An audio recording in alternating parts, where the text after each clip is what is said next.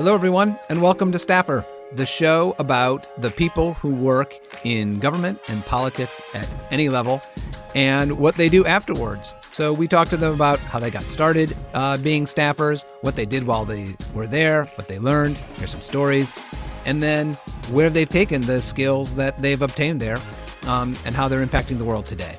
Uh, I'm your host, Jim Papa. I am a partner at Global Strategy Group, and I am so pleased that uh, the conversation you're going to hear today is with David Clunie, the executive director of the Black Economic Alliance. David began his career in the law. Uh, after graduating from law school, he worked for a prestigious uh, law firm in New York City. He clerked for a judge in Philadelphia. Uh, in 2008, he took a break and uh, served as the deputy director of voter protection in Iowa for Barack Obama's uh, presidential campaign. He then went back into the law, but in 2010, he was asked by President Obama to be deputy associate counsel for the White House. And in 2012, he moved over to the Department of Treasury, uh, first as deputy executive secretary and then as executive secretary. He left the Obama administration in 2015. He went to JP Morgan Chase, where he was the managing director in government relations and corporate responsibility. And since March 2020, he has served as the executive director of the Black Economic Alliance. I spoke with David on August 14th, remotely, of course, in light of the circumstances. David, welcome to Staffer. Hi, Jim. Thanks for having me. It is uh, it's our pleasure to have you. Um, I want to start uh, kind of at the beginning. I, I know that you attended SUNY Albany uh, for your undergraduate years, and I am a proud native of upstate New York. I'm from the Binghamton area. Ah. Um, so I have to ask you, where did you grow up, and what was family life like for you growing up? So I am the son of uh, a Jamaican immigrant family. I was born in uh, Yonkers, just north of, of New York City, and grew up in Westchester County. Moved to the Bronx uh, toward the end of high school, and uh, kind of claimed both Westchester and the Bronx as home. Um, my mother is still in the Bronx. My father's in Westchester, and I live in Harlem now. So um, that is where I'm from, and uh, was very happy to go to the State University of New York at Albany, and we're following my brother's footsteps, where he had gone just four years before me. And what did your parents do? Uh, both of my parents, uh, so my mother was a school teacher and then eventually administrator uh, and a principal in the New York City Department of Education her whole career in the Bronx. Um, she uh, was a very stern, strict, uh, and serious administrator. Um, and and I grew up in a Jamaican household where um, education was always at the forefront of everything we did. So it wasn't if I was going to college, it was where, and then after college, where I was going to go, you know, pursue a graduate degree. Um, and my father was, uh, for the majority of his career in banking, at um, the majority of the time a banker at Chase, a loan officer at uh, branches in the Bronx and then in Westchester, um, but lost his job uh, while I was in high school, maybe late in middle school, uh, and uh, my parents split up but um, I'm still close to both of them. And he started his own business. So he was a small business owner, owned a uh, car company called Lloyd's Lines Limited uh, that he still owns now. Oh, that's really interesting because both of their careers sort of have echoes into your career uh, that, that we're going to jump into. But I have to ask, did you attend, did you, growing up, were you in the same school system as your mother? So luckily, no. Uh, I did not ever go to school in the same district as her, but she knew way more than I wanted her to know about when our interim reports and report cards would come out. Um, so she was always waiting for them uh, before I could had a chance to hide them. But uh, luckily for me, I, it, that wasn't too much of an issue when I was growing up. But uh, she was very involved in my education, even though we weren't in the same school district. Yeah, I'm I'm the product of uh, two teachers myself, and. Mm. Um, I, I can relate you know, with, with, you know parents who are very into education and also know a lot about just the ecosystem of public schools. There's no there's no fooling them. That's right. um, well, it, it, it, paid off for you because after uh, law school, you then, or rather, after uh, your undergraduate years, you then went to law school at the prestigious Howard University School of Law. When did you decide to become a lawyer? It was the second semester of my freshman year of college where I went into college uh, expecting to be a psychology major because I like people and, and interacting with people. um, hated Psych 101 and was looking for a major. And uh, the end of my or the second semester of my freshman year, I took a business law class with a professor named Paul Morgan Jr., who was a practicing attorney and came in a few nights a week to teach as an adjunct professor at SUNY. And uh, the law just resonated with me in a way that no other subject I had ever taken had. It was so practical, it was so true to life, and there were no lawyers in my family. So I thought, I absolutely need to know this information. People in my family need to know this information. Um, uh, black people need to know this information. Uh, this stuff is all so important and so relevant to everyday life. So uh, from then on, I was on a course to law school and, and was pretty set on going right away. After law school, you then spent a few years at Paul Weiss in New York City, a highly regarded law firm. Um, there, you did a good amount of commercial litigation and also a lot of pro bono work. Uh, meanwhile, in there, you also clerked for U.S. District Judge Court Cynthia Rufe in Philadelphia. Am I pronouncing her name correctly? That's correct. Yes. Great. Um, and in the summer of 08, President Barack Obama is running for president, and you were the deputy director of voter protection in Iowa on the campaign. That's right. While you were uh, doing legal work at Paul Weiss, within that uh, pro bono sphere in particular, was there a case that you worked on that sort of awoke you to, or if you not necessarily awoke you to, but you know, really stood out to you that you wanted to perhaps take those legal skills and bring them into the policy sphere? Yeah, so it really was an evolution. I, when going to the Howard University School of Law, we are taught um, a sense of responsibility to our community to be committed to social justice. Um, Charles Hamilton Houston, who was the dean of the law school when uh, Thurgood Marshall was a student there in the early 30s, um, coined a phrase that a lawyer is either a social engineer or a parasite on society. So we had this choice to make that we were either going to be one or the other. Um, so going to Paul Weiss, I went in with with a mind of okay, this is my day job, but what am I going to do with this platform to help you know um, help uh, voiceless communities, help Black communities, help um, use the access and the place I have to, to do something more than just my day job here. And absolutely did that both with my pro bono work, but also I really got, I went to Paul Weiss because one of the big reasons I went there um, they had a strong history of people coming and going in and out of public service. Uh, and there were a number of people who had either served uh, in public office or uh, in the public sector before and gone back to work at Paul Weiss, or who even from their perch at Paul Weiss were involved in politics, raising money. Um, so it was really um, working with um, working at a firm that was so politically connected, but also being there. I was a summer associate in the summer of 2004. Um, John Kerry uh, was running for president at the time against George Bush for his second term. And um, a partner there named Jeh Johnson was, uh, who was just at the time the first black partner that Paul Weiss ever made, and he was a um, Morehouse graduate, uh, another historically black college, um, and he used to come on to Howard's campus to recruit, and we just formed a connection, and um, I, I, saw an opportunity for mentorship there, absolutely got it, and and it was Jeh Johnson in particular who um, introduced me to so much about politics, introduced me to Barack Obama in the summer of 2004 when he was running for the uh, for the Senate, and he himself, Jeh Johnson, was working on um, uh, Secretary Kerry's campaign when he was running for president. Um, so it, that was just a whole new exposure to politics for me, and I caught the bug. And um, I knew, even though I was going in to start my career at Paul Weiss, that I wanted to at some point um, make the transition into public service.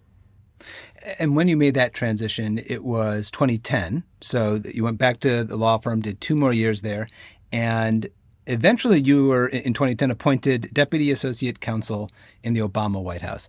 How did that transition happen? Was it through Jeh Johnson or or other uh, folks who you knew? How did you first become a White House staffer? So mine was a bit of a long, winding road where I went to work on the campaign in 2008. I was very fortunate to have left Paul Weiss after two years as an associate. I went to clerk for uh, Judge Cynthia Rufe in the Eastern District of Pennsylvania. At the end of that clerkship in the summer of 20, uh, 2008, I went out to Iowa. I was able to get a job on the campaign very quickly, uh, luckily, and went out to Iowa doing voter protection. And my plan was, you know, to work on this campaign, tell my grandkids, uh, you know, that I worked for the first black president one day, and you know, go back from Iowa to New York and you know, resume my life as a lawyer.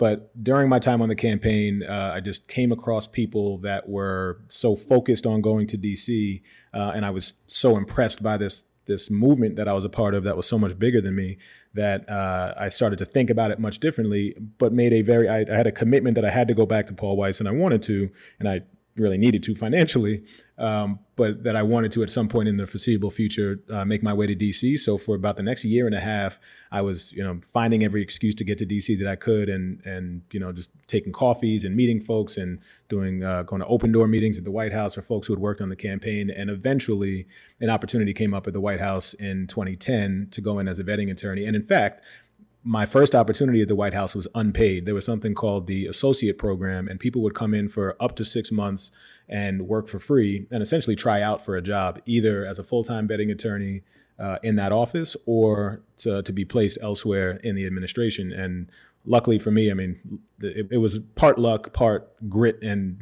and a lot of hard work because I did not want to go back to New York with my you know tail between my legs. Um, but it worked out, and I ended up getting a full time position uh, when one became available that fall uh, of, of, 2010 to be a vetting attorney uh, at the White House. I did not know that there was that option of of working for a period of time unpaid, and here you are, experienced attorney, you've clerked, you've worked on the campaign, and yet still there's this. Uh, you know, almost a little small little doggy door that they make people crawl through just to see that, you know, you've got the the will to become a staffer. I've never That's heard a, of that. That's a great way of putting it. My parents thought I had lost my mind because they said, well, let me get this right. you got this great job at this prestigious law firm where they're paying you more money than we've ever made. And, you know, my Jamaican family, I did all the right things by going to college, going to law school, getting a job at a prestigious law firm. And they just thought that was it. You know, I had arrived and that's where I was going to make partner there and be there forever. Yeah. Um, and when I when I made the move to the White House, they were like, "This is not a job. You get paid for a job. You're volunteering." um, so they said, "What happens at the end of it? Do you get to go back to your law firm?" I said, "Don't worry, it's going to work out." And and one of the proudest moments for me was when I got to introduce them to President Obama upon my departure from the White House, uh, going to Treasury, and we took a picture in the Oval Office with the president. And my mother's crying, my father's you know getting teary eyed, and and I, my father leans over to me and says, "Okay, maybe you knew what you were doing." Oh, that is beautiful. That that is such a wonderful moment. Uh, you know, folks who get to work in the White House do, at a certain level, get to have that uh, that goodbye, that departure ceremony with the president, and it is uh, it's almost surreal while it's happening, but it um, it's one of those things that you look back on, and you know, eh, you know, 50 years from now, you, if you're thinking of 20 things that happened in your life, that moment is probably going to be one that stands out. Absolutely and and the vindication that I felt from my father, you know, in particular, thinking I was a crazy person for all this time, uh, it, it, felt pretty good. Yeah. Now, now, uh, talk about the role that you played within the the White House counsel's office. You uh, mentioned vetting. Specifically, what were you doing when you were vetting uh, potential presidential appointees? Sure. So my day job, and, and let me say this: anybody who is uh, not just lawyers, but any staffer at the White House, you have a day job, and then you have you know whatever comes across your desk on any given day. Uh, my day job was vetting potential appointees for um, appointment to President Obama's uh, cabinet at, at, any or to his um, administration rather, there are 4,000 plus um, political appointments for any president to make. And it is a full time job um, sourcing candidates and vetting candidates and essentially doing a risk assessment of um, what things are out there that could come up during, particularly those who require Senate confirmation. Um, so, what could come up during their Senate confirmation that could either be embarrassing to the president, could be a you know potential conflict of interest, or just could otherwise be problematic. So, um, it was a full time job of essentially cross examining um, candidates for appointment who like to give, let's say, a rosy account of their past, both work, personal, financial, and otherwise. And it's really our job to, to get beneath the surface and figure out everything that's there so there are no surprises uh, and that you're fully prepared to um, put forth the, the best foot for any candidate who's uh, going to put themselves on a public stage. And in some cases, they were just uh, people were precluded from serving for financial conflicts of interest or you know or other reasons. Obviously, all the candidates who get to the point of presidential appointment are very qualified. They've got you know really interesting professional backgrounds, but you've got to find those things that, as you said, could be potentially embarrassing or disqualifying were there any questions that you asked that were particularly illuminating or any um, you know any things that you looked for that might be concerning as a as a vetting attorney It really was a case by case basis, and we worked with the FBI, who did, uh, depending on the level of the appointment, um, pretty thorough background investigations. In some cases, they're looking into people's whole lives, um, and and it was interesting the the things that got people tripped up. Some of the typical things uh, you may remember a name Zoe Baird from um, the Clinton administration, and uh, she got caught up on uh, what we call nanny taxes, not paying taxes on um, a, uh, a, domestic worker who was living with her family, uh, and there's a certain threshold of hours. If they're working for you for more than a certain number of hours, um, you need to treat them as an employee, pay taxes on uh, on their employment, and so forth. And a number of people got caught up uh, on that particular thing, as well as um, not paying their their cleaning people silly things. Um, so we, we figured out this category of, of, very early questions that were typical tripwires for people and, and we're able to ask those. But then there were some there were some pretty juicy um, situations that people got themselves into where uh, two things. One, I remember a number of candidates saying, um, "You now know me better than my spouse does," um, and and others where we had some you know pretty interesting conversations with people and said, look, you know, for our perspective, this this is not preclusive and we're willing to move forward, but it's probably something you want to talk to your family about or you know talk to your spouse about in particular before uh, in the event that this becomes public. And some people would say I'd rather not go forward and thank you for the opportunity. I'm going to you know go back to my normal life. Uh, so it, it's interesting to see just how personal a lot of these things are. And, and it's tough. I, I have a ton of respect for the people who put themselves and their families um, on the public stage to be picked apart, you know, by people who have never known them, especially as the social media world was taking off with Twitter uh, and the like. Although that was an interesting thing too. Twitter was a real problem for people. Um, social media was, but Twitter in particular because it was so new. Um, and I remember at one point having to tell the uh, then CEO of Twitter, Dick Costolo, uh, to tamper down the tone of his tweets, particularly when he's talking about um, foreign policy, um, because he was being vetted for a, a commission, not a full time position, uh, just a, a volunteer a commission on telecommunications and security. Um, and and he he was he was understanding more than I expected him to be. Uh, but it was an interesting uh, phenomenon of kind of life and uh, politics happening at the same time. And every few years with Twitter, it's just harder and harder to get people confirmed. exactly. exactly right. Once the vetting process is complete and you all make a recommendation to greenlight it, if something goes sideways and there is new information that comes out that causes embarrassment to the White House or for that nominee not to succeed through the process, um, that is very public. It's extremely embarrassing. And ultimately, I know what happens is there's a call from the West Wing that says, How did this happen? That's right. Um, did you ever deal with a situation like that? And, you know, without uh, giving us too many details, uh, you know, what happened and how, you know, how'd you deal with it from there? So, Jim, I will tell you, this literally kept me up at night many nights uh, because you, you, you hope you find everything you think you did and sometimes things come out after the fact or sometimes these candidates do something after the fact that uh, that becomes problematic. So luckily for me I, I, got out unscathed and there was nobody that i vetted that became uh, embroiled in any major controversy. Uh, in fact i'll say and, and, obviously i'm biased the obama administration did an excellent job of hiring you know really sharp lawyers and folks with um, with, with good background to be able to dig into these issues, and they took it extremely seriously. So we didn't have a, a ton of scandals to the point where there was a political story after I'd probably been there for about a year that came out and said, um, "Scandal for Obama administration soon to come." Statistics say because by this point in most presidential uh, administrations, there had been some major scandal about a, a nominee who got embroiled in some kind of scandal, and it hadn't happened. But I will say before I got there, a good friend of mine who was in the office, another vetting attorney who shall remain nameless because he's a very good friend of mine, and, and he taught me a lot of what I know and is responsible for me getting there. Um, vetted a candidate who got caught up in you know a, a, tough situation, and there was in fact an article that said who vetted X Y Z you know nominee. Oh.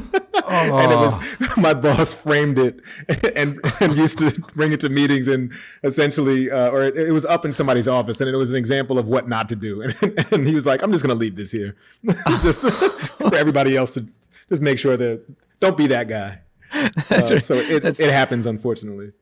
Oh, that's the ghost of Christmas future right that's there. Right. Don't right. go down that path. Uh, exactly. Um, okay, so in 2012, uh, you left the White House counsel's office and you went into the Nerve Center at the Treasury Department, first as Deputy Executive Secretary and then later as the Executive Secretary. Now, I had spent uh, a little over a dozen years on Capitol Hill before I went into the White House. And there were a lot of things about working in the White House, uh, but the administration generally, that were new to me. That even though I'd had what I thought was a ton of experience in federal government, there were roles and processes that were brand new. And um, you had one of those roles. The role of executive secretary is unique uh, in uh, compared to Capitol Hill, where there is no um, corollary job there. Could you talk about what that office and what that role is for the secretary? Sure. It, it's a really subjective position that means different things at different agencies. And I was lucky to go to uh, Treasury, where the executive secretary is essentially an air traffic controller, and I call it quality control, chief quality control officer for all things going to and coming from the front from the front office of the, Secret- uh, the Secretary of Treasury, the Deputy Secretary, and the Chief of Staff. Uh, it is part of the Chief of Staff's office, but you are the, the Executive Secretary is uh, part of the senior staff, uh, the Secretary's senior staff, and essentially. Your job is to make sure that you are using the secretary's time most efficiently, particularly with respect to paper. So, for example, when we first got there, um, I remember uh, people would try to send in these 20 page memos to the secretary about something he needed all of you know two bullet points on and vice versa. They would sometimes give him a, a one pager for something that he had no idea about and was about to go on tv and talk about. Um, so it was our job to have a very good sense of what the secretary needed for whether it was a you know a trip to the g7 whether it was a memo to the president or you know an interview he was going to do on tv it was all about using the secretary's time most efficiently. And that was everything from making sure the right people are in a prep meeting um, to making sure a memo is right in form and substance to making sure they have the proper preparation for uh, a, a, big meeting of global leaders. Uh, so it was it, it was an interesting role, and I, one of the things I remember fondly was people did not like the executive secretary's office very much because we were often telling them what to do, how to do it, and when to do it. And we were, you know, sending things back to them and saying, we need it back in a half hour and we need you to cut this 20 page memo down to five pages or what have you. Um, one of the the most gratifying things for me was a number of senior officials at Treasury who uh, we, I had a friendly working relationship with everybody, and we really had to because we worked together so closely, and we kind of had the proxy of the secretary.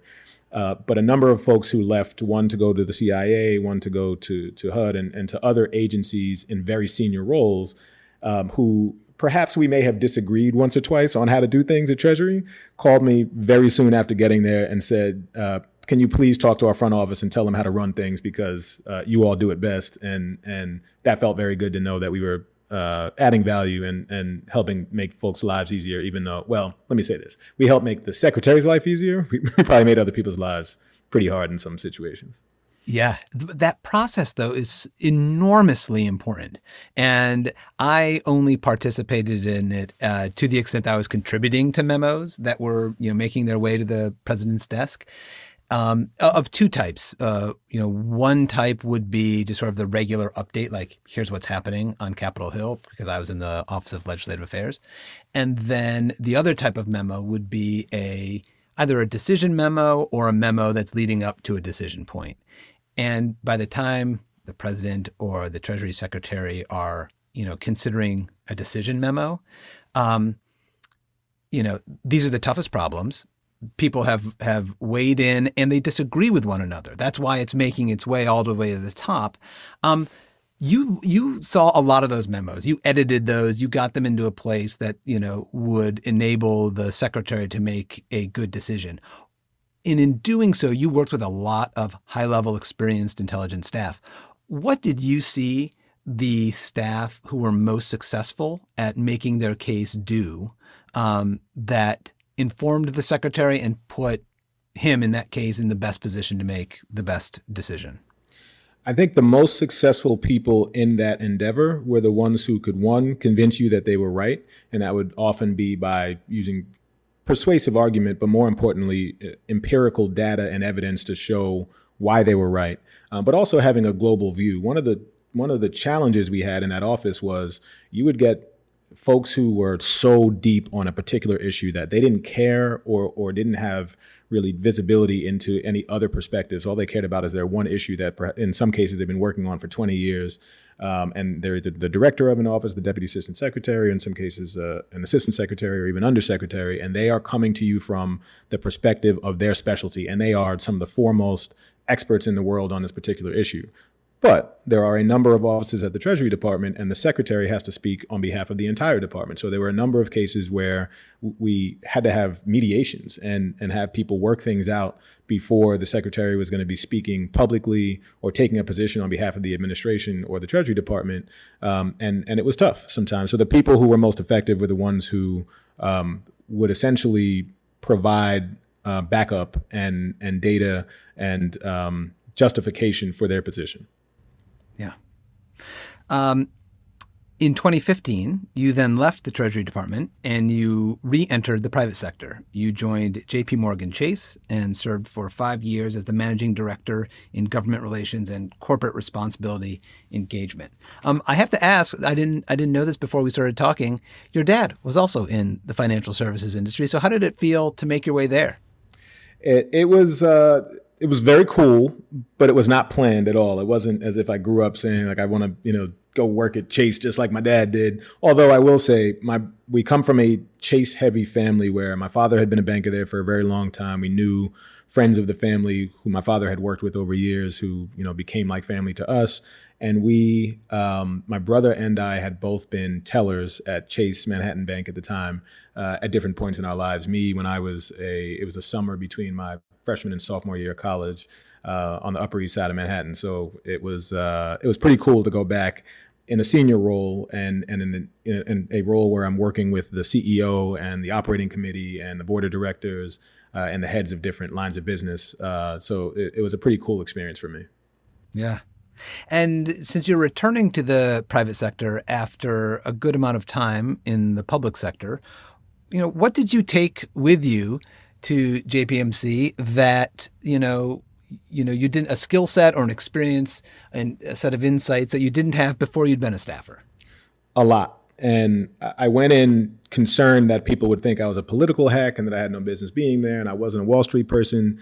But there was quickly a, a strong appreciation for a political perspective and point of view. And a number of things I brought with me were efficiency, um, finding and getting to the right person in an office. It's not always the, the head of an office or, or the head of an issue. You find the person who does the work, knows the, the issue cold, and where you can pick up the phone and in, in one conversation get to the, the bottom of an issue quickly. That is a huge value to principals, to an organization. Um, and, and that's something I brought with me just general political risk management and thinking about how you position the interests of the organization against its internal and external stakeholders.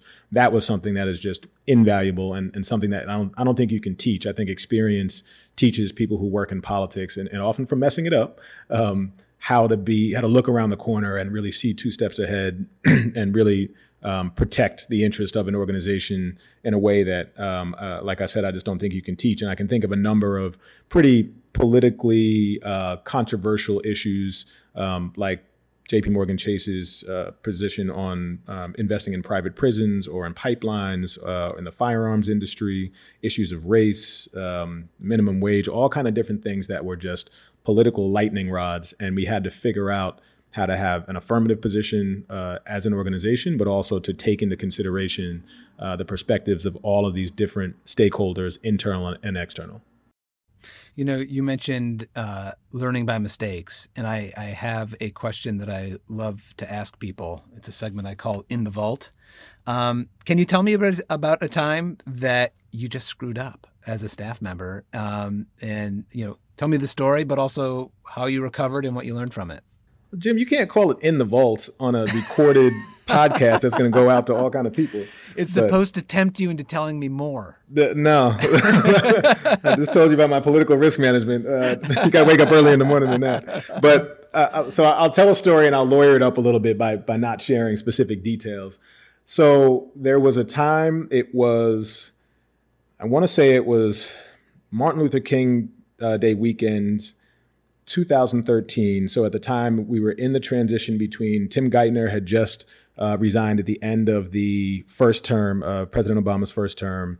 Um, Deputy Secretary Neal Wolin was acting secretary um, for about a month, maybe a little more. And Jack Lew, I think, had been identified, maybe even nominated, but hadn't had his confirmation hearing yet um, to be the next secretary to follow Tim Geithner.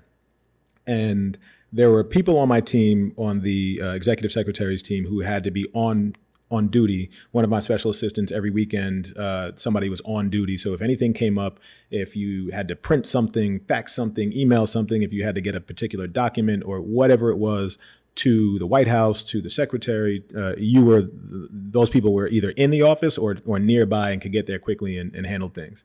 Um, it was the holiday itself, and something went wrong.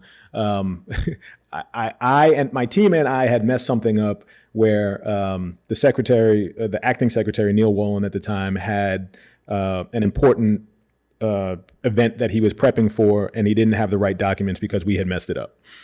I had to get in. Uh, I just sold my car. I had to get in a car to go. These little smart cars uh, that you rent, and I was pushing this thing to the limit to get to his house. Um, got a speeding ticket. Uh, it was just a, a, a, camera. I don't know how I got up to a speed fast enough to speed in that little car, but I did, um, and almost got shot by the Secret Service when I like jumped out of the car in a in a huff and was running up to his front door, and they they weren't used to seeing me because it was a different detail than Tim Geithner typically had, um, and uh, it, it, was it was one of my more humbling and embarrassing uh, days, but it, we we tried to clean up the mess. Um, but it was it was one of those mea culpa. I'm sorry, you know. Let us know what else you need, but we know we messed up kind of moments. Uh, did you make it under the wire? Did, did you get the yeah, materials I, there in time? We did. We did. He, you know, he nobody was happy, but everything got done that they needed to get done. So uh, all's well that ends well. Uh, um, thank you for sharing that. I know discussing painful work screw ups is is uh, never fun. Um, the uh, I, I want to talk about um, your leadership at the Black Economic Alliance, but before I get there, um, I do want to uh, talk about a thread that runs through your life, um, and I imagine informs your current work, and that is the mentorship of people of color. During your time in the Obama administration, you were part of what was then the White House Mentors Program, which was a predecessor to My Brother's Keeper. Um, at JPMC, you championed diversity, equity, and inclusion as chair of the firm's coalition of black managing directors, known as the Black Economic Forum. Um, you also sat on the firm's diversity advisory committee, led the corporate responsibilities, equity, and inclusion working group, and you've served as an ambassador and mentor for the Fellowship Initiative, which is a leadership development program for young men of color. You've served in a number of different organizations, public sector, private sector, that are trying to do better uh, by people of color and, and importantly, improve themselves as organizations uh, by being more inclusive and providing opportunity more equitably. What do you see that has worked in attracting people of color, retaining them, and elevating them to positions of leadership?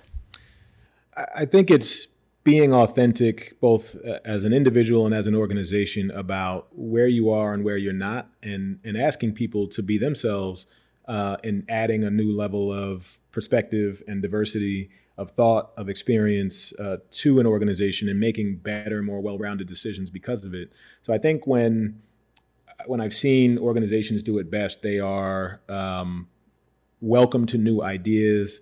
They uh, call themselves out when they recognize something that needs to be fixed or changed.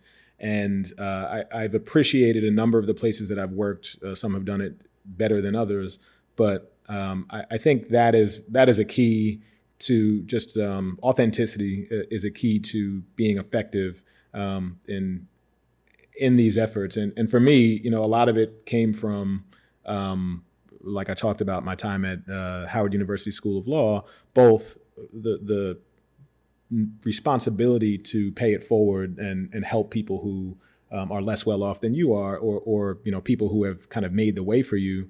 Um, but also, uh, we we call the Howard University School of Law HUSL Hustle. So we are all um, hustlers in that we work extremely hard. You never just are doing one job. You're always doing you know ten things at once, and and you're making things happen uh, in new ways wherever you go. So um, I'd, I'd, say that's uh, that's how I think about it. And when you are mentoring uh, someone, what advice or perspective do you share with them? Uh, particularly, let's say someone who looks at you and admires your career because there's so much to admire about it and thinks, I'm interested in working in the law potentially, or in you know in politics and public service, or in the financial services sector. Right? You've succeeded in a lot of different, very um, very competitive um, uh, industries, and you've gotten into very rarefied air in all of them. So, how do you you know advise young people who look at your career and and may want to emulate it?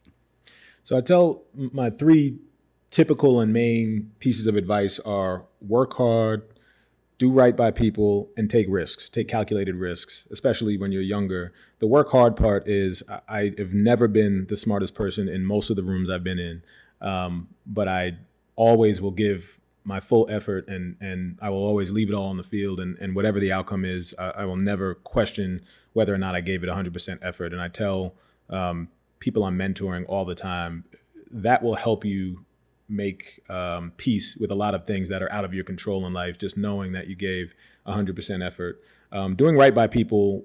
Uh, this, you know, Jim, from being in politics, relationships matter perhaps more than any, you know, of the substance of what you've done, um, where you've been, and, and what you can do a lot of times relationships will make or break uh, opportunities, doors that open or close for you. And there's so many relationships that have come back um, and and people you thought you'd never come across again and somehow either you're working with them you're working for them or they are in a position to be helpful or harmful to you um, in a, either directly in, in the job you're in or as a partner whatever the case is i tell people you know these these relationships are long and think about the way that you interact with people as a brand that you're making for yourself. So I always want people to uh, look at me as an honest broker, a hard worker, somebody who they want on a team. And I tell people the same thing: don't ever don't ever write somebody off and think, um, well, I'm never going to have to talk to this person again. And I'm going to treat them poorly because I'm never going to have to deal with them again. One, you just shouldn't operate like that anyway. But two, it will come back to you. So do yourself a favor and make sure it comes back to you in a positive way.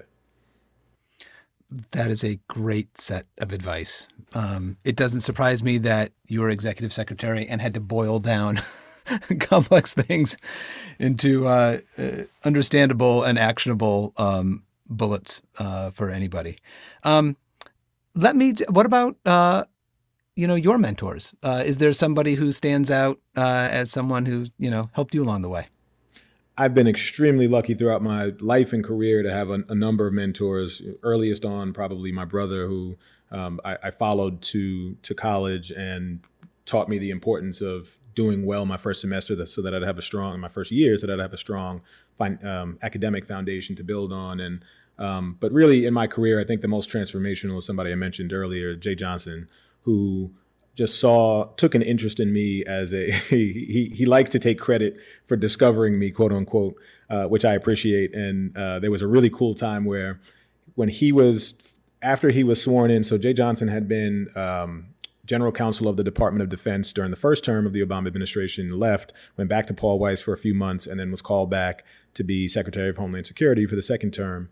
And soon after he came in as uh, Secretary of Homeland Security, he had a, a, meeting with my boss, Jack Lew, and I asked uh, Secretary Lew's uh, body person and the Secret Service if I could lead Secretary Johnson up from uh, where they lead, you know, other secretaries in to meet with with Secretary Lew, and I did, and he popped out of the elevator and he was like, "David," and it was just it was this cool moment where all of these things, everything from him teaching me um, how to dress when I was uh, a summer associate at a law firm, and and quite honestly, you know, judged differently because at the time I had I was the only summer associate from Howard University School of Law. Most other folks were from Ivy League schools. I was one of three black summers out of 87.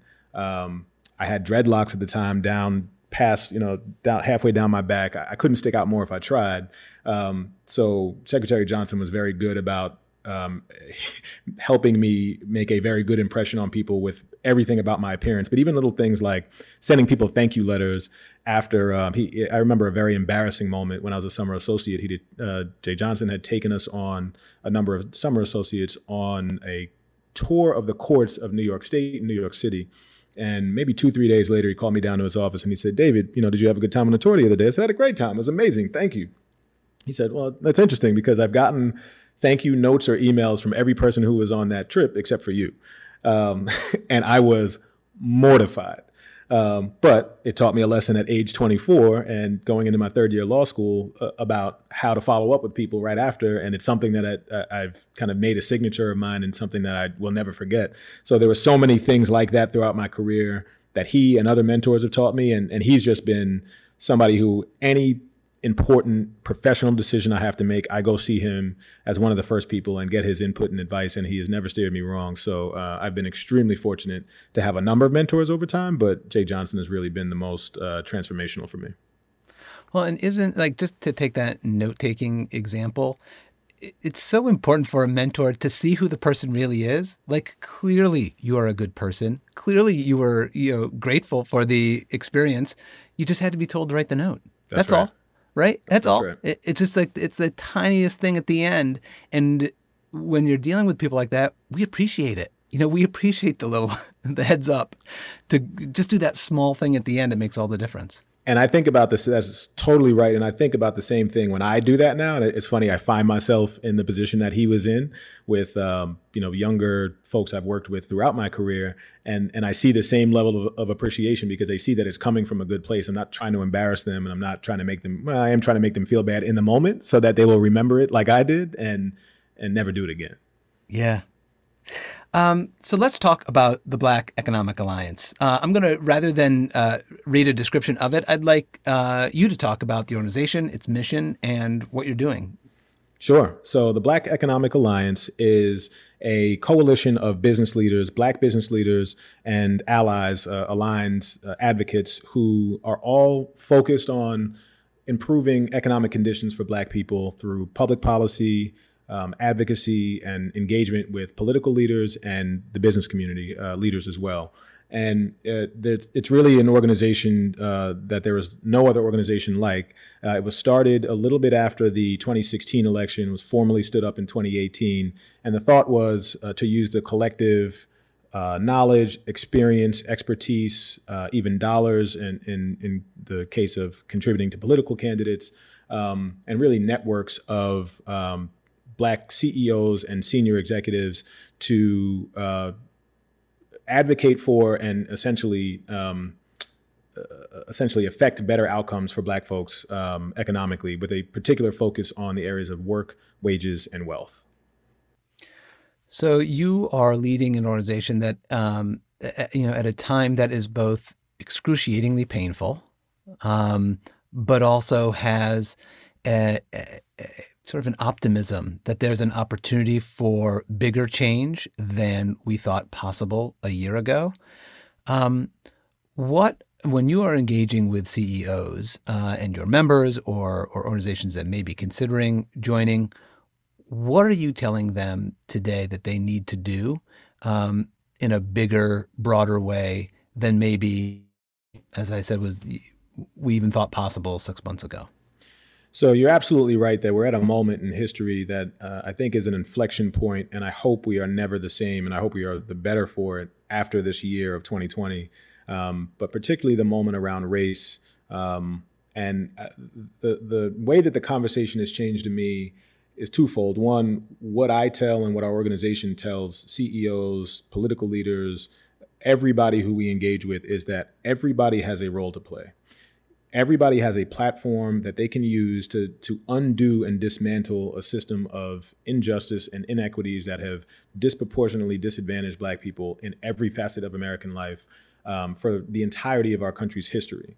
And what we all can do is look at not not if, but how systemic racism has and is showing up um, in their place of business, how they do business, who they're hiring, their internal culture, their external uh, engagement and investment in communities, even with businesses. Um, so it, it is about taking a fresh look at how these things are showing up and where you have levers to pull to start to undo um, some of the systems that I think we've all just unfortunately um, accepted for way too long and and to say this is no longer acceptable and we all have a role to play in dismantling these systems and rebuilding um, more inclusive more resilient um, stronger systems of uh, finance education and really opportunity across the board and how do you you know given the breadth of change that is possible um, or that we need uh, how do you prioritize um, you know that which you are calling upon um, CEOs and policymakers to to grapple with? That is challenging because one of the interesting phenomenons about this time has been the sense of urgency that uh, I, I, have never felt before, especially from such a large coalition of people, particularly outside of the Black community, um, to solve the ills of racism overnight. Um, and and I think again, I, I, I harken back to what I just said, which is telling people to look at the opportunities they have um, to change things in their daily lives. Not everybody has to quit their job and go, you know, join the NAACP chapter or the National Urban League or, or the Black Economic Alliance and, you know, work full time on righting the wrongs of, of slavery and systemic racism. But what we, I think everybody can do and should be doing is having a paradigm shift and looking at their daily engagement with race in a different way. There's a question that people used to ask um, that I think it, it, people know the answer to, so they no longer ask, uh, which is why do Black people always talk about race?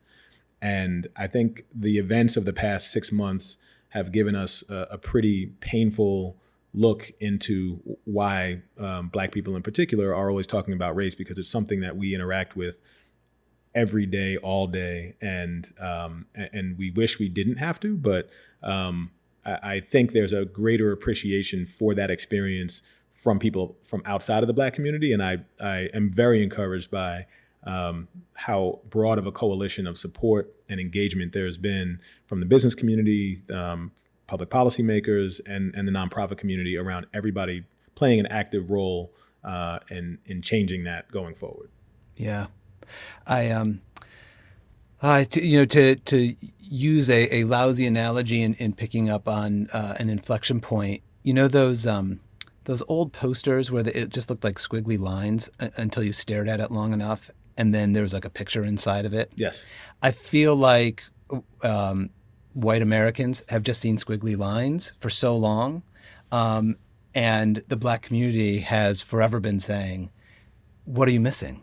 Because they saw what was that they saw the picture, and that's why I'm so hopeful that we're at an inflection point that hopefully we have a broad enough coalition that sees the picture. Now that once you see it you can't unsee it.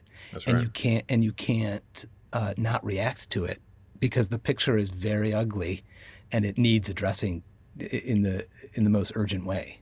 It does. And, and i'll say this. I am very hopeful that this time really is different one of the hard things about this is a, a lot of um, black people especially feel like we have been at a place like this before uh, and there's been short-term engagement but not long-term engagement. And and i'm believing in hope over experience that this time really is different.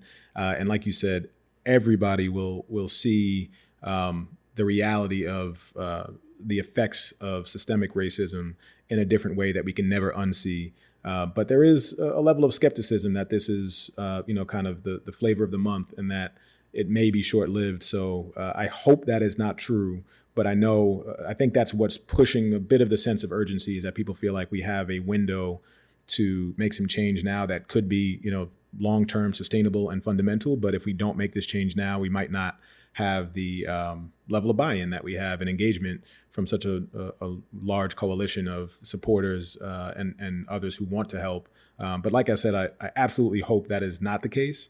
Um, but obviously, only time will tell. Yeah, and and the I mean, even the history of progress is you know a ton of work goes in over decades, and we take a big step forward, and then there's some retrenchment. That's right. So you know, even in the most optimistic scenario where we get uh, a political alignment where we can have big change, no matter what, it can't be solved in a single act, right? I mean, your point about do you know doing your daily life, like that's critically important. Also, we need policy change, but we also need people change, person change. Um, you know, uh, so it, right. it, it, actually keeps going uh, year in and year out. David, I uh, I so appreciate your time, and I could uh, really talk to you for another hour. Um, I do have a couple of last questions for you um, that aren't related to or your current work. Um, but I have this idea that you know one day if I came into the lottery and got all the permissions, I would build a building dedicated to staffers and call it the Staffer Hall of Fame uh, on the National Mall. Um, you've worked with a lot of great staffers. Um, I'm curious, who would you nominate for the Staffer Hall of Fame? Uh, Jim, you're going to get me in trouble. I, I, I, have to name one person. That means I don't name other folks. Um, can, so, I'll give you two. Uh, well, let's say this. I've worked with a, a lot of phenomenal folks uh, alongside them, for them, with them, and, and, and some of them have been on my team. Um, somebody who I think would would be an obvious pick and a unanimous vote for the Staffer Hall of Fame is um, a, a, woman who is now a very good friend of mine who came in to uh, be my chief of staff as um, on the state and local government relations team at JP Morgan Chase. Her name is Faith Leach, and she uh, came to JP Morgan Chase after being chief of staff to the deputy mayor for greater economic opportunity, Courtney Snowden, in Washington, D.C. And after I left JP Morgan Chase, she became the chief of staff for the um, global philanthropy group at uh, JP Morgan Chase. So um, I'm sorry for the JP Morgan Chase Foundation. So uh, she has quickly uh, just been. Uh, she is the the the Hall of Famer because the quintessential staffer is somebody who thinks ahead. Uh, you know, people often say they expect me to be a mind reader. She is a mind reader. She uh, knows what you want sometimes before you want it, and she can get it done more quickly and more efficiently um, than you can. And and there were so many times working with her that. Um, after having a conversation with her, she would come back with a set of ideas or a proposal or a deck, whatever it was, and I'm just like, yes, yes, yes, that's what I wanted. I, like I couldn't articulate it, but that's what I wanted. Um, and so I think the ability to be that efficient. And, and also the, and I think one of the, particularly for a chief of staff, senior advisor, but staffer generally, I think one of the most important and, and impactful value adds is making everybody's life easier. If you are the hub of a team um, where your involvement takes steps out, makes things quicker, and helps people boil down to the, the core of an issue uh, and get right to it and, and get things done more quickly and more efficiently, I think that is the quintessential role of a staffer. Um, and she has that down cold. So uh, she would be my my choice, and I'm to have to apologize to everybody else who I didn't mention. That's fantastic. Thank you um, very much. And David, again, thank you for giving us your time, and thank you for what you do. Um, it's just so important, and I know we at Global Strategy Group, who get to work with you on some of it, um, find it extremely meaningful and rewarding. Um, but you know, you are a leader of the type that we love to support. And so um, thank you for what you do. Thank you, Jim. I appreciate it. It's been fun. Thanks for having me on. Anytime. Well, friends, the clocks just buzzed four times, and the Marine Sentry has left the West Wing, which means this episode of Staffer is officially adjourned. I want to thank you all for listening to the only show created for and about the people who work in government and politics at any level. I do have a quick favor to ask. Please follow, subscribe, and like the show on all of your favorite podcast platforms. Positive reviews are everything in this business, I'm told. And make sure to sign up for episode alerts at staffershow.com and check out Staffer Show on Twitter, Facebook, Instagram, and LinkedIn. Thanks all.